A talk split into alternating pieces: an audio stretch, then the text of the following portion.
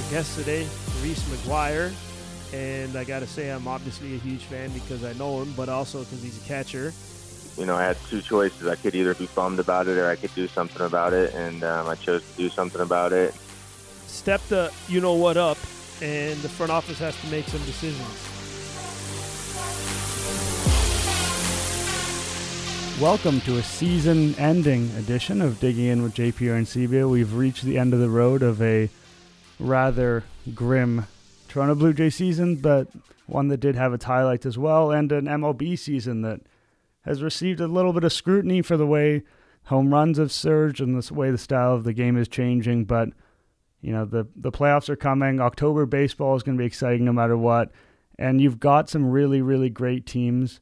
Whether there's been issues with tanking or teams not being competitive and too few teams being too good, that might be a problem during the regular season. But we're gonna in October, you're gonna want to see the Yankees face the Astros. You're gonna want to see the Dodgers face whoever survives out of the American League. Not that it's a guarantee they'll make it through, but the super teams, I understand the complaint during the regular season in October.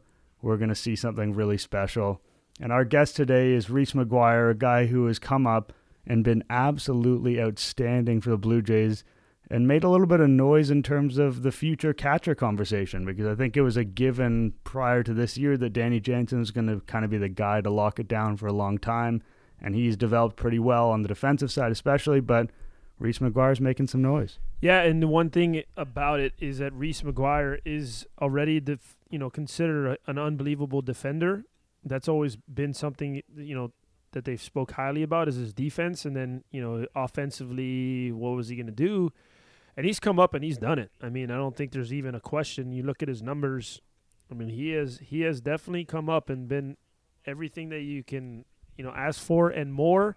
He's even hitting lefties service. I think he's in like 238 versus lefties, which is, I mean, still pretty good when you're hitting the way uh, against righties like he does. He, through the minor leagues, he crushed righties this year, almost to 330. In the big leagues, he's at 333 against righties. So like, because I was trying to dig into his numbers, like what's the biggest difference?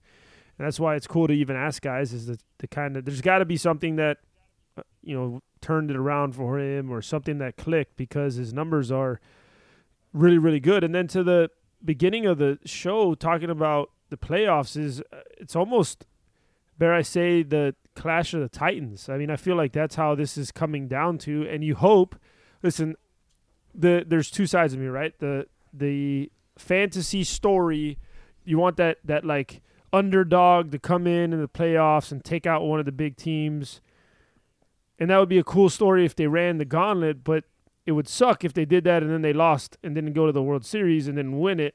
I kind of am like, holy smokes, dude. You look at these teams, you may have a Braves Dodgers versus Yankees Houston, and you're talking about sit on sit on the couch and watch or wherever you're watching it and watch these games and watch them all nine innings because it's going to be like a a plus baseball. Yeah, I think I'm more excited about these playoffs than I've been in a couple of years. And again, it's because you have these amazing teams. You know, even the Twins, a team we haven't mentioned yet, that's a really, really good team. That's an exciting team to watch as well. You mentioned the Braves. You know, we talked about the Brewers as an underdog story before. They're to be fun to watch. Like, there's no one in these playoffs where I'm to look at them and be like, eh, I'm to tune out. I mean, maybe the Cardinals. Like, I'm not the biggest fan of you know what they've got there, but they've got good players. They've got an amazing program. They always put out. I mean, they won the Central. They, they won the some, Central. I mean, I'm not yeah. won it yet. If they beat someone, it w- it wouldn't shock me if they beat somebody. I'm just saying, like that's the how good these playoffs are. Is that I can kind of like look down on a team like the Cardinals and be like, eh, don't want to watch. But like most years, that would be one of the more compelling teams. They had an amazing run in the second half too. But before we get uh, too far into that, and also before we get to Reese, I wanted to touch base with you on something that happened the other night, which is the Mike Minor pursuit of 200 strikeouts. And it was one of the most aggressive pursuits of an individual statistic I've ever seen. And I know that we do this in baseball. Sometimes numbers matter in baseball. You know, guys are going to get more at bats maybe if they're in some home run chase, like they'll lead off or something like that. Like, this is not unprecedented to have people do things like this. However, this one was kind of ridiculous. So Mike Minor is nine strikeouts away from 200. he starts pitching, and they leave him in to the ninth inning, which almost never happens in, in baseball today. And he's at approximately 120 pitches when he comes out for the ninth inning. And then the most egregious thing that happened was with one out in the ninth, he had a hitter 1 1 count. The guy pops it up in foul territory, the easiest catch you could possibly imagine. Like anyone who's listening at home could make this catch from first base, catcher. Hell, most people could run in from second and make this catch no problem. They let it drop. You could have you could have you could have caught it probably. Oh, me? Like I'm worse than everyone at home? That's brutal. anyway, so so uh, they let that drop and then he gets the strikeout and there's a huge smile on his face. And the Red Sox didn't really like it after the game. Alex Cora was kind of like, um, blah, blah, blah. They didn't do it the right way. So, where are you going to come down on this, JP? Because I think there's two ways to look at it. One, it's like a bunch of guys on a team are pulling for one guy, and that guy is some, has something he's excited about, and the team's not playing for anything, and it's kind of like a cool thing for everyone to share in. And then the other thing is like this is a perversion of baseball. Like you're twisting yourself so hard to try and make this thing happen on paper. What's the difference between 199 strikeouts and 200 strikeouts, really, and why are we doing it? Well, honestly, Nick, you know, it's the purists on the baseball side would say, yeah, it's not cool, earn it, let it happen. But the other side of it, to me, which I think is the cool part, like if you if you kind of start to strip the layers, one, if you know Mikey Minor's career, he was a super prospect. Then he went to the Royals and he was like kind of in the bullpen, not doing so great. Then the the Texas Rangers signed him to this deal, which everyone was kind of like, okay, what the the hell deal was that? And they make him a starter again, and then he's he's arguably, I mean, he's not arguably, he's been one of the best starting pitchers in Major League Baseball. And so you look at all that stuff and you see a team who is pulling for a guy to be able to reach a milestone. And to me, I tip my hat because it tells you, like, think about it. If he's an asshole, like, they're probably not really pushing for it as much, right? Like if you think about it, his team ain't ain't pushing for him as much if he's uh, not a dude, a good dude. Um, and so to me, you look at that, and that's what fires me up. That's the one thing for me that I'm like, man, he has to be so well respected that that can happen. Now, the Boston Red Sox, they, the the Rangers, I read said that they were coming out and swinging at the first pitch to try to get him till he couldn't do it. So, I mean, if if that's the case, then if you're saying like, hey, that's not the right way. Well, then is everybody going to come out and swing at the first pitch if it's if it's not this this scenario? So I, I just I like it because I I think it shows that there's still that team camaraderie even when you're not winning and you've lost and the guys respect them in a certain way and he got it and he walked off the mound and it was a cool moment for the Texas Rangers and for Mikey Minor.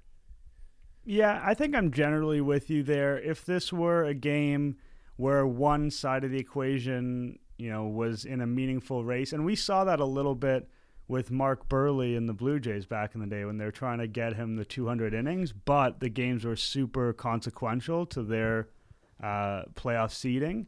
That for me was a little bit iffy, and I like I have all the respect in the world for Mark Buehrle, and he was a pleasure to watch and a great dude. But that at the time was one where I was like, maybe it's okay if Mark Buehrle doesn't throw 200 innings this year, as many as as great as that would be. Whereas this is one where the guy's totally out of it. The only thing I would say against this is Mike Minor's a guy with a lot of injuries in his past.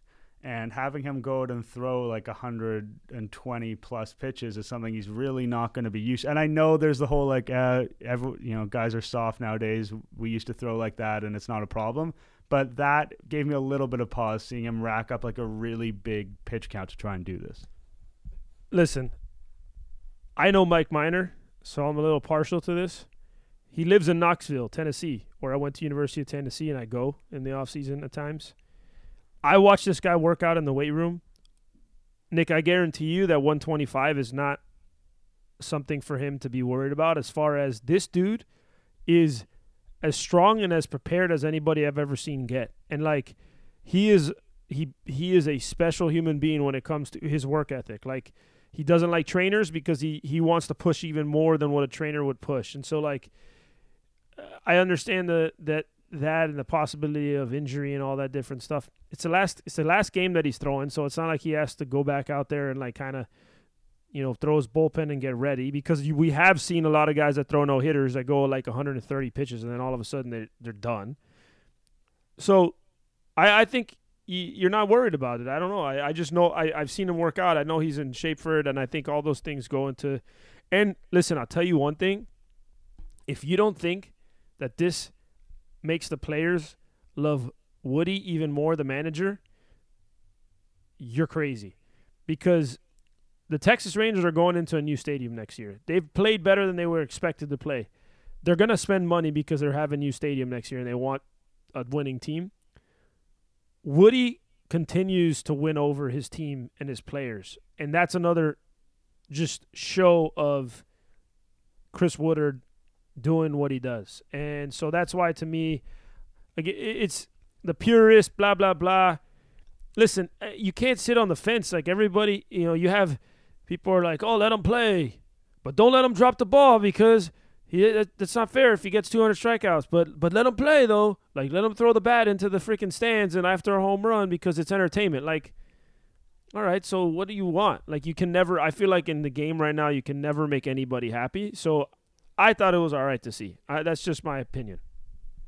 Yeah, I don't. I don't think I'm generally against it. Again, the the pitch count gives me some pause, but uh, you know, it, it worked out. It's good PR for Woodward, as he said. It shows that he's behind his guys. And you know what? The majority of teams in baseball don't really have something to play for right now. So it is kind of cool to find these tiny little storylines on the, on the outskirts of the game because it gives it gives life. It gives life to some of these last baseball games down the stretch. And you know, for example, the Blue Jays with the Rays and their wild card situation, like it, it adds something to it. So let's let's get to Reese uh, right now because he's a guy who is gonna have a, something to say about the Blue Jays' future at his position and one of the good stories on this team at the end of the season. Reese, talk about this year because I think it's a pretty cool and special year.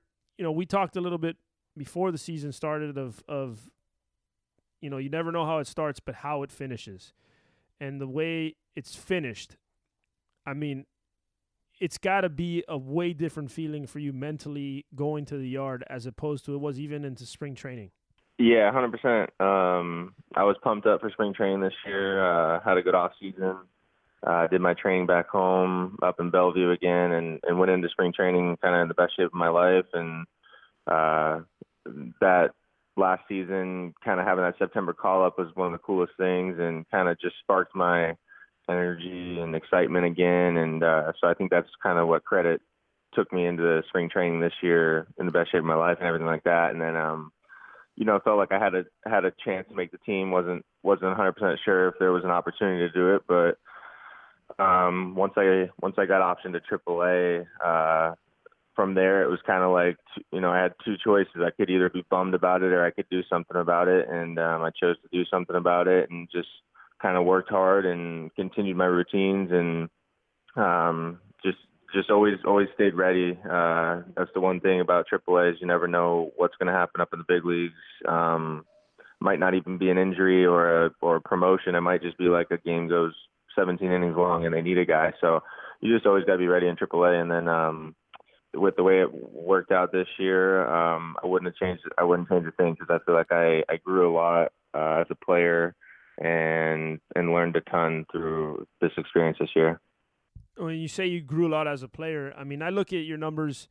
You you crush right-handed. Uh, look, first off, just even say defensively, everybody knows that you're a badass, and that's you know you can do you throw guys out from your knees, you receive well, all the different things, and then offensively coming in, you've been able to hit.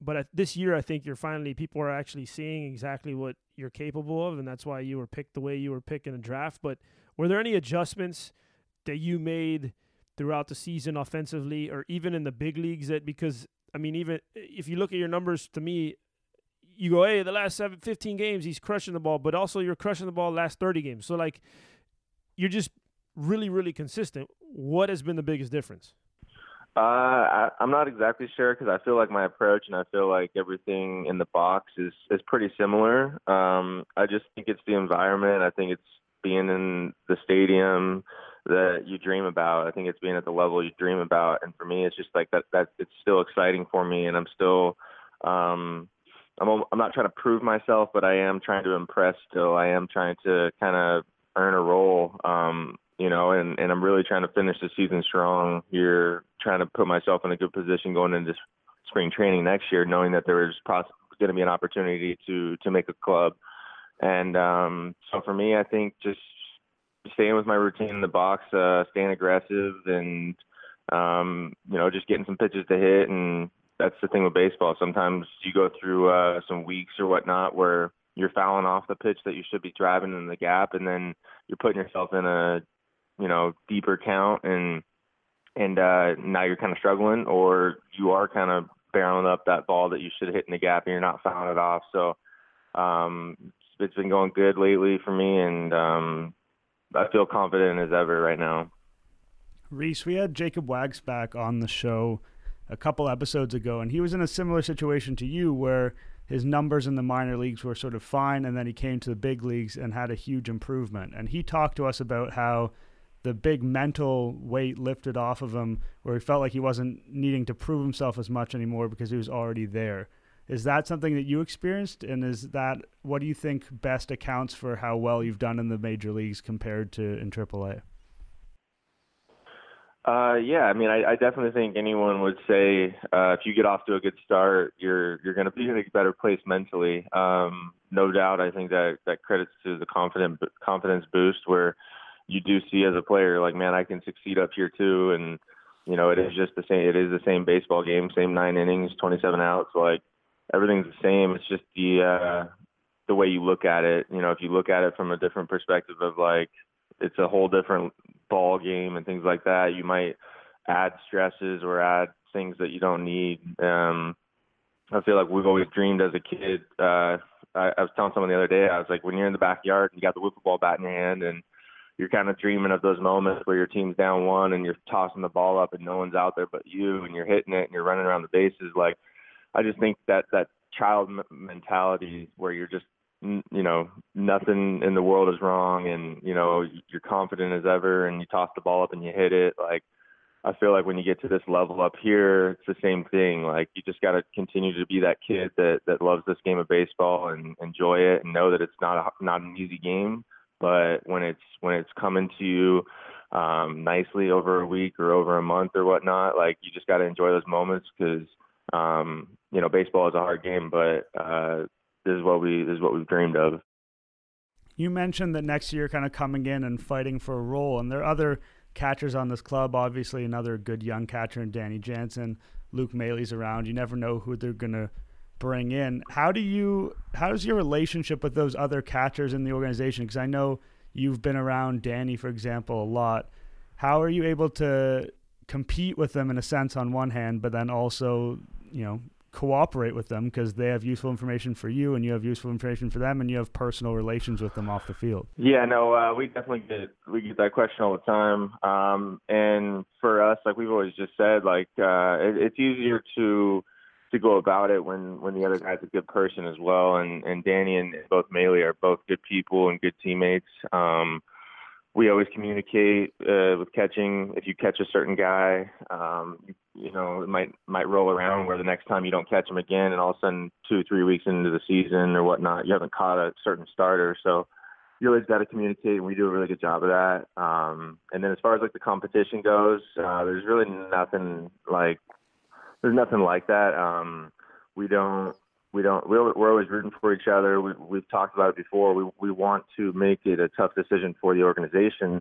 You know, for them to be like, man, we got three good catchers here. Like, who are we going to put in the starting lineup? Who are we going to put as the the backup today? You know, we wanted to make a tough decision because that means we're all succeeding, and, and ultimately we do know that there's 29 other teams. So, Reese, listen, I I I know very much, and you know this, and and anyone who's played baseball, the AAA clubhouse to the big league clubhouse. Like there's things that you can do in the minor leagues that you can't get away in the big leagues. Like it just is what it is, and it's almost sometimes more fun in the minor leagues because of that stuff.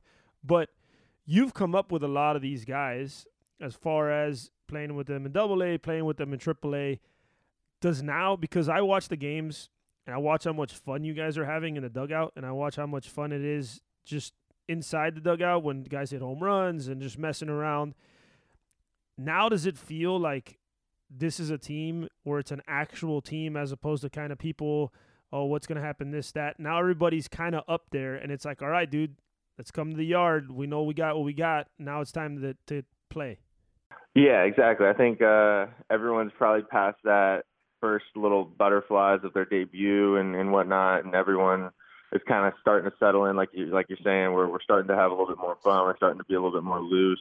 Um, and I think ultimately that's hopefully what the organization goal was with uh, getting guys up here and getting experience this year, um, especially guys like Bo and Kevin and, and Vlad and whatnot. Like the team, um, you know, w- we've lost near 100 games, but there's a ton of positives since the All Star break, and especially this last month and a half. And um, yeah, you can definitely tell in the, in the clubhouse, the guys are starting to be more comfortable, be more um, you know, settle themselves more in and and uh we've kind of just kept nudging each other and reminding each other like, hey, like we got something special here coming and and you know, let's let's finish the season strong and um and let's take this momentum into the off season and then have that excitement and whatnot coming into spring training next year.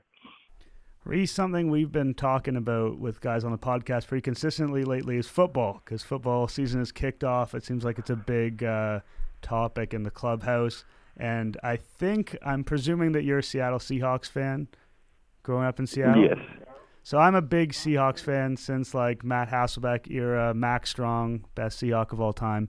Uh, I was hoping that you could make me feel a little bit better about the Seahawks today because my confidence confidence is wavering after a tough loss to the Saints. Where are you with the Seahawks? What's your optimism level this season?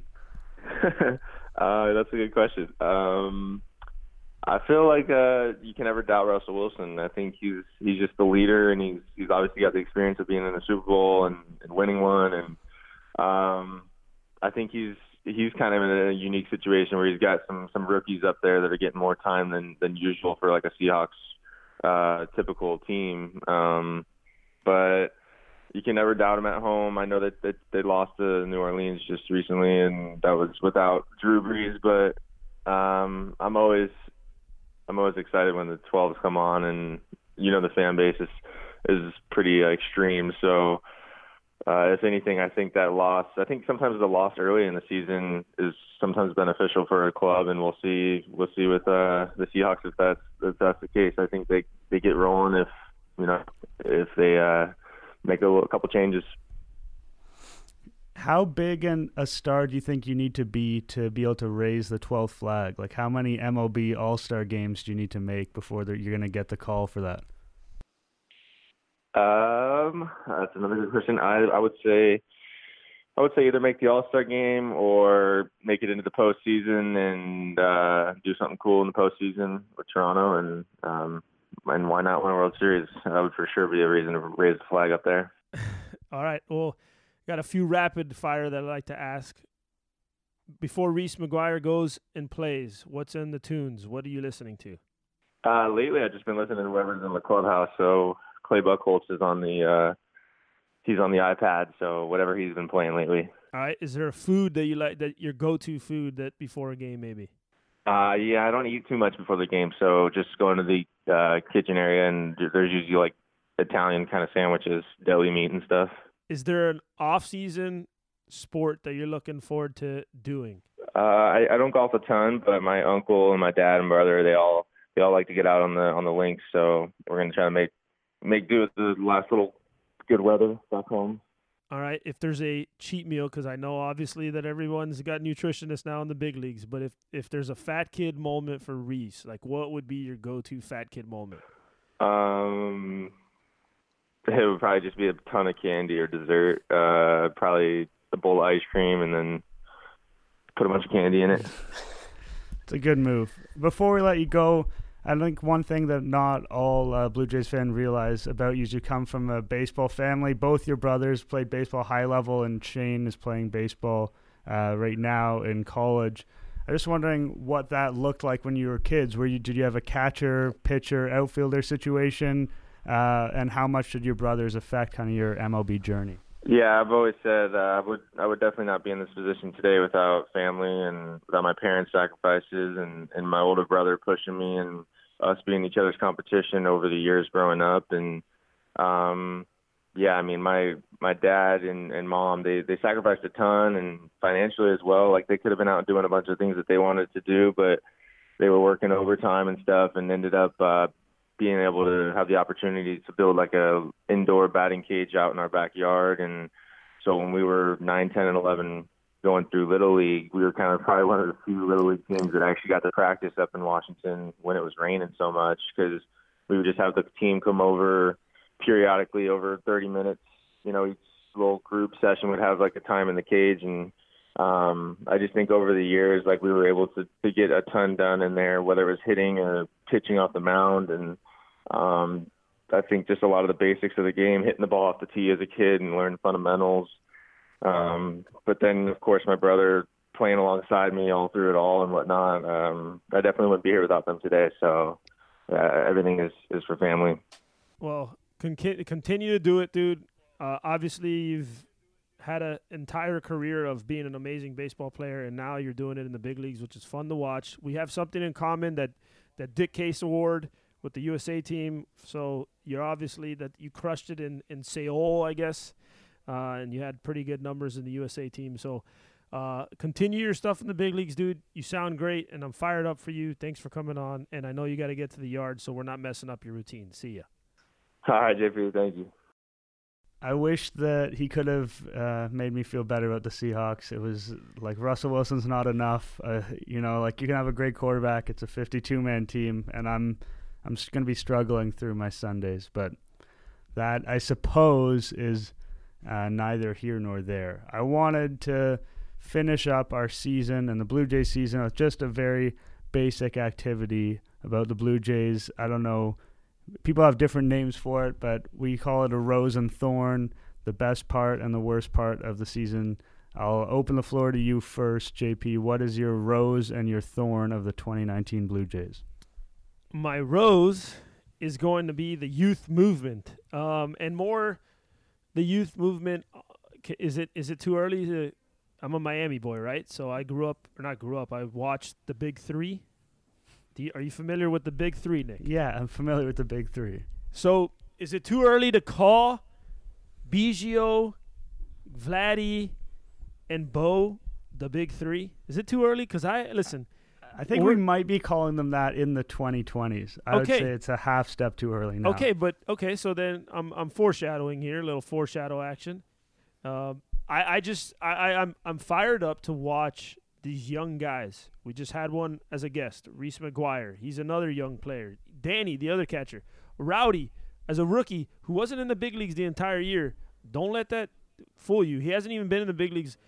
He's hit over 20 home runs as a rookie. And I know that you think that it's not as big of a deal. It's still a big deal to hit 20 home runs, especially when you're not playing every day the way he has been. So I think that's th- there's a lot of stuff that happened. Gurriel all of a sudden becoming this absolute. Remember, we had a conversation back then about do you think Gurriel's an everyday guy, and and he continues to put up these crazy numbers. So I, I look at it as the for me the rose is the youth movement of this team and what people can get excited for to watch for a while because they're all under control.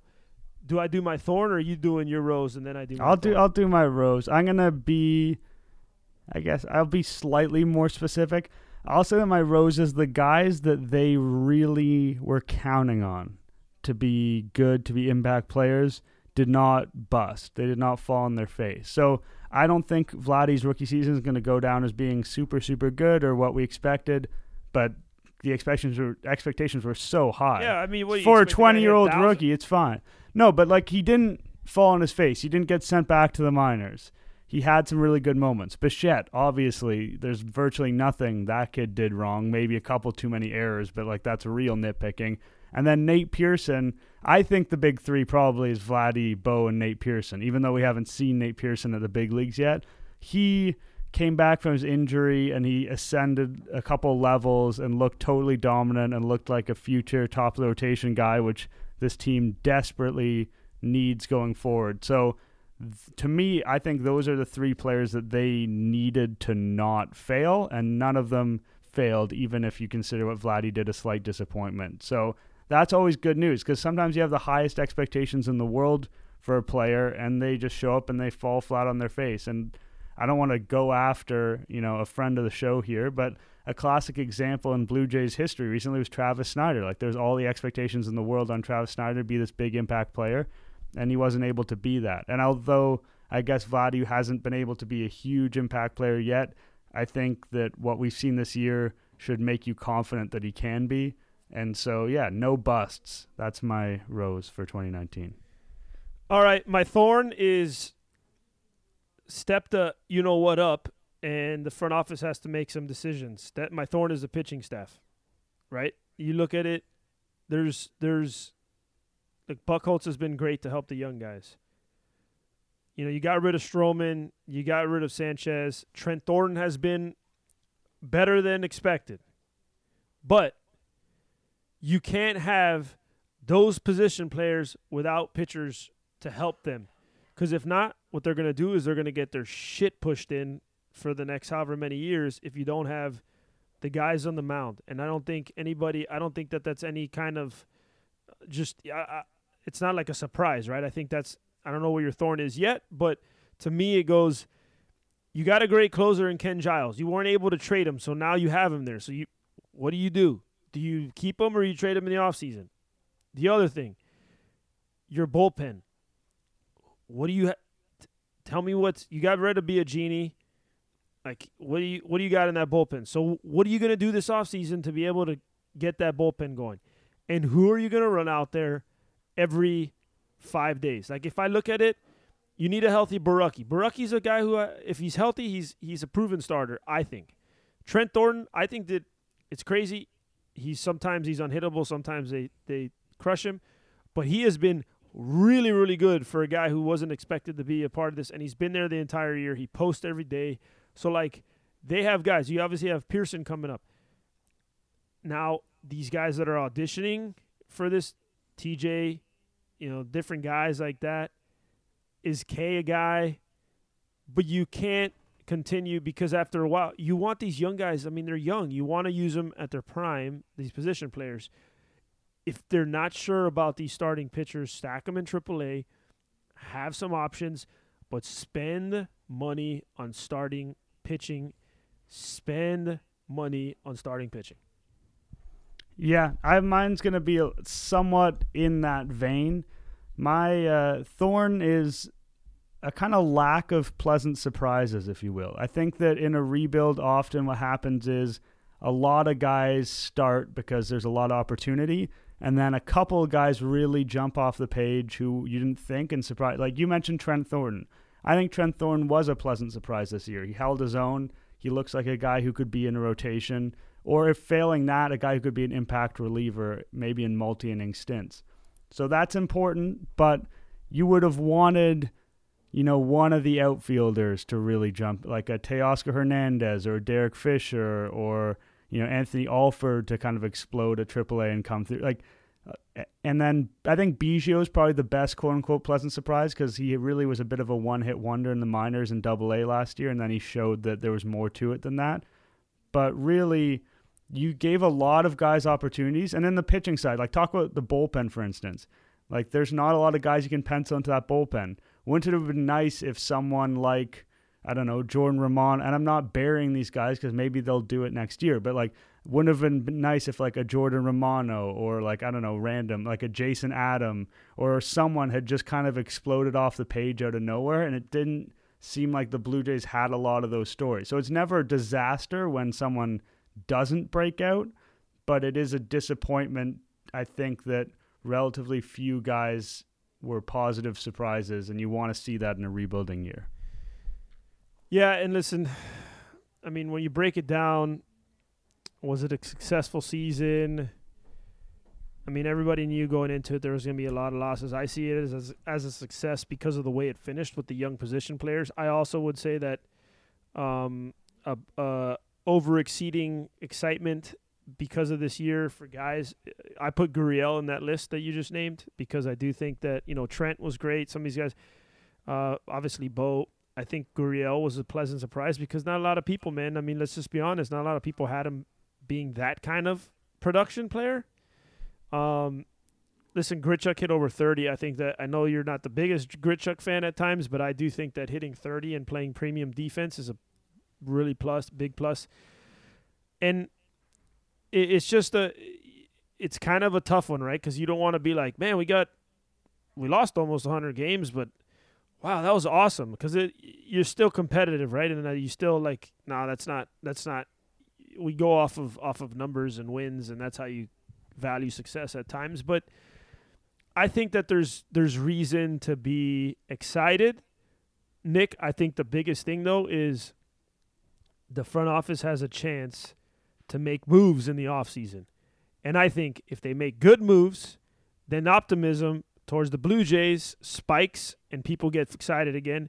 If they don't make moves and they do the same like, well, you know, it's part of the plan, I think then people are like, we suck again. Yeah, I think there's definitely an opportunity for this front office to capture some of the enthusiasm that, you know, especially Bo and stuff brought in. There are building blocks here, no doubt, but there is a lot of work to do. There's a lot of work to do on this roster. They're not one or two pieces away from suddenly being up there with the Yankees. They're just not. There's too many holes here. I that doesn't mean they shouldn't go and get people. Like I think they absolutely should start spending money this offseason, maybe especially the offseason after it. However, if you're a Blue Jays fan, Mark Shapiro's already been managing expectations about how it's quote unquote a not good free agent class and his kind of state of the union he talked about that. So I would be surprised if the Blue Jays made the kind of moves that I think you and I and a lot of people would like to see them make this offseason. I think it's going to be an offseason of them talking about how excited they are about their young players and then hoping that a couple things go right in 2020 and they maybe make that push in 2021. But I would be quite shocked to see them go after huge, huge names this offseason. Yeah, well, but then if that happens, here's the problem: is okay, let's say let's say you get you wait for that next year's free agent class because it's a better class. Nick, how do you make money with with baseball teams? Oh, you got to get. Well, I mean, it's all on TV deals now, but it's so weird with Rogers. It's kind of the snake eating its own tail on that one. So yeah, the Blue Jays is a complicated situation. Yeah, but putting people in the seats, right? The reason that when they were going to the playoffs, their spending went up because they had a ton of. I mean, they were selling out right? They oh, had, yeah. a, they had and and also the viewership was way up too. Like so so you all that stuff works together, right? You have to have people in the stadium and you have to have people watching, and so if you don't do anything and there's nobody in the stands and there's really not people watching because they're kind of like, oh well, we suck anyways, then that next free agent class. Uh, okay, now all of a sudden you have money, but you're saying before you didn't have money because you need more people to come to the game. So that's my that's my thing is if you don't do it this year then are you really getting ready for the next free agent class, or are you just kind of biding, t- biding, like biding time? Yeah, you don't want to waste the prime of these players. You don't want to waste time. Like for example, I put it to Mark Shapiro and his big State of the Union thing. Like, wouldn't this be a great time to sign players on sort of one and two year deals, like older players, relievers, things like that, bolster team while Vladdy and Bo don't cost anything. Like people talk about in the NFL all the time, you got the rookie quarterback window. When you have a quarterback who doesn't cost anything because quarterbacks can cost you like 30 million when you're actually paying them you need to capitalize and i think there is something to that with the blue jays i don't know if they need to sign certain like certain guys that are going to be seven year deals and whether that's going to be wise or not but i do think there's spending opportunities here and you're going to see i mean so far the blue jays front office has been kind of disappointing in terms of how much they're willing to spend but there are opportunities there and maybe this will be the year they don't disappoint, but I don't want to make any promises for them. So it's going to fin- finish off this episode and this season with a Would You Rather. Again, this one is a little bit less messy, quote unquote normal, as you would say, JP. Would you rather have, and both of these items will not cost anything. Would you rather have a personal driver at your beck and call driving you in the car of your choice, I suppose. In my head, it's a Rolls Royce, but it could be whatever you want. Uh, it could be a Toyota Camry if you want to be more incognito, and that or a private jet that is there ready for you. I mean, it's not going to be where it's going to be, I guess, at Miami, and then wherever you take it, you got to take it back. Like it's not going to fly places to meet you, but I mean, is that when you this is this is you saved the easiest? Would you rather? okay. I think it's harder than you think because I you're gonna say private jet, right? You want to say Well, private the jet. reason why I'm I know I will say private jet, and this is why I will say private jet. I would be on a private jet because I would be able to travel the world, and you can go. I can't drive a have a, my driver drive me across the Atlantic Ocean. I can't have him drive me across, you know, to go to South America. Well, possibly. Uh, no, I mean I'm sure there's you can take you can take Central America and kind of but but I I just I want to be able to fly to everywhere and see everything and that's something that I think as I've gotten older I feel like I I want to go and just see and experience things. So for me that would be able to allow me to attain that is being able to go hey I want to go and fly to New York and then from New York I'm to go to Iceland and from Iceland I'm to continue on to Europe and then go keep like I can do anything I want and so that's why I would go on a and I and I don't care. I could if I didn't have a car, I would walk. I don't care. I can walk if as long as I get to that country, I can walk and and make some hay and and uh, so that would be that would be my thing. Is I would 100% want to have a, a private jet. So I I love traveling. It's a huge part of what I set aside my free time to do every year. The nature of the question is really about do you want something that's going to make your life a little bit better every day or something that's going to make your life a lot better sometimes. And I think that that's a valid thing to examine because you know I've I think it was imparted to me by my parents like if you're going to spend money on something, spend money on something like you're going to use every day because it's going to make you like a little bit happier every day. So I think having a driver who could just take you wherever and presumably the back seat of this car has got some features and all that jazz like that'll give you put a smile on your face every single day. Whereas the the private jet like during baseball season like I can't just leave and go to Greece for 2 months. So it's really it's only going to be available to me certain amount of the year. Uh, I do enjoy really walking. I do love walking everywhere, a but private a private jet though during the baseball season, if you want after the game, if you're like, you know what, F it, I want to have a late night dinner in New York, or if I want to, oh, I want to have breakfast in Denver. They got a great scramble. Fly to Denver, get the breakfast, and fly back. You don't have to. You could still that's travel. such a waste of time. It's also like a horrific environmental thing to just like use your private jet to get breakfast in Denver. I mean, wouldn't be able to justify that. Wait, I, now wait, now we're talking. Now we're going into the environmental escape because because what cars are are this like uh they don't have they the don't have worst. emission they don't have emissions either. Come on. but I don't know. I think that I think that I probably would end up going with the jet. Realistically, uh, I've never ridden in a private jet before, so it's hard for me to. I actually don't mind air. People have so many complaints about commercial air travel. I really don't mind it. There's a good movie selection. You bring your whatever. You bring your Switch. You bring a uh, a book. It's kind of fine as far as I'm concerned.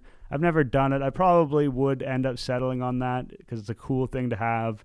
Um, bring your friends and stuff. But I think that there's a decent argument to be made for something that you're going to embrace and enjoy every day, which would be the driver and the Rolls Royce. But I, I think I'll ultimately agree with you, but disagree that it's as easy a question as you think it is.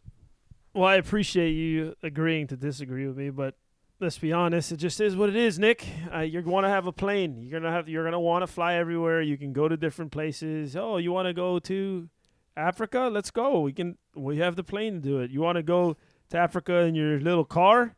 Well, sorry, dude. We can only go. Well, it's not We like can you- go- if you pick the car, you can never fly. We can. We can only go. We can only go as far as Cape Fear and Newfoundland, kid. That's all we can go. All right, we're gonna wrap it up here for season two. I appreciate you guys listening and subscribing, leaving reviews. Uh, we do it all for you. You,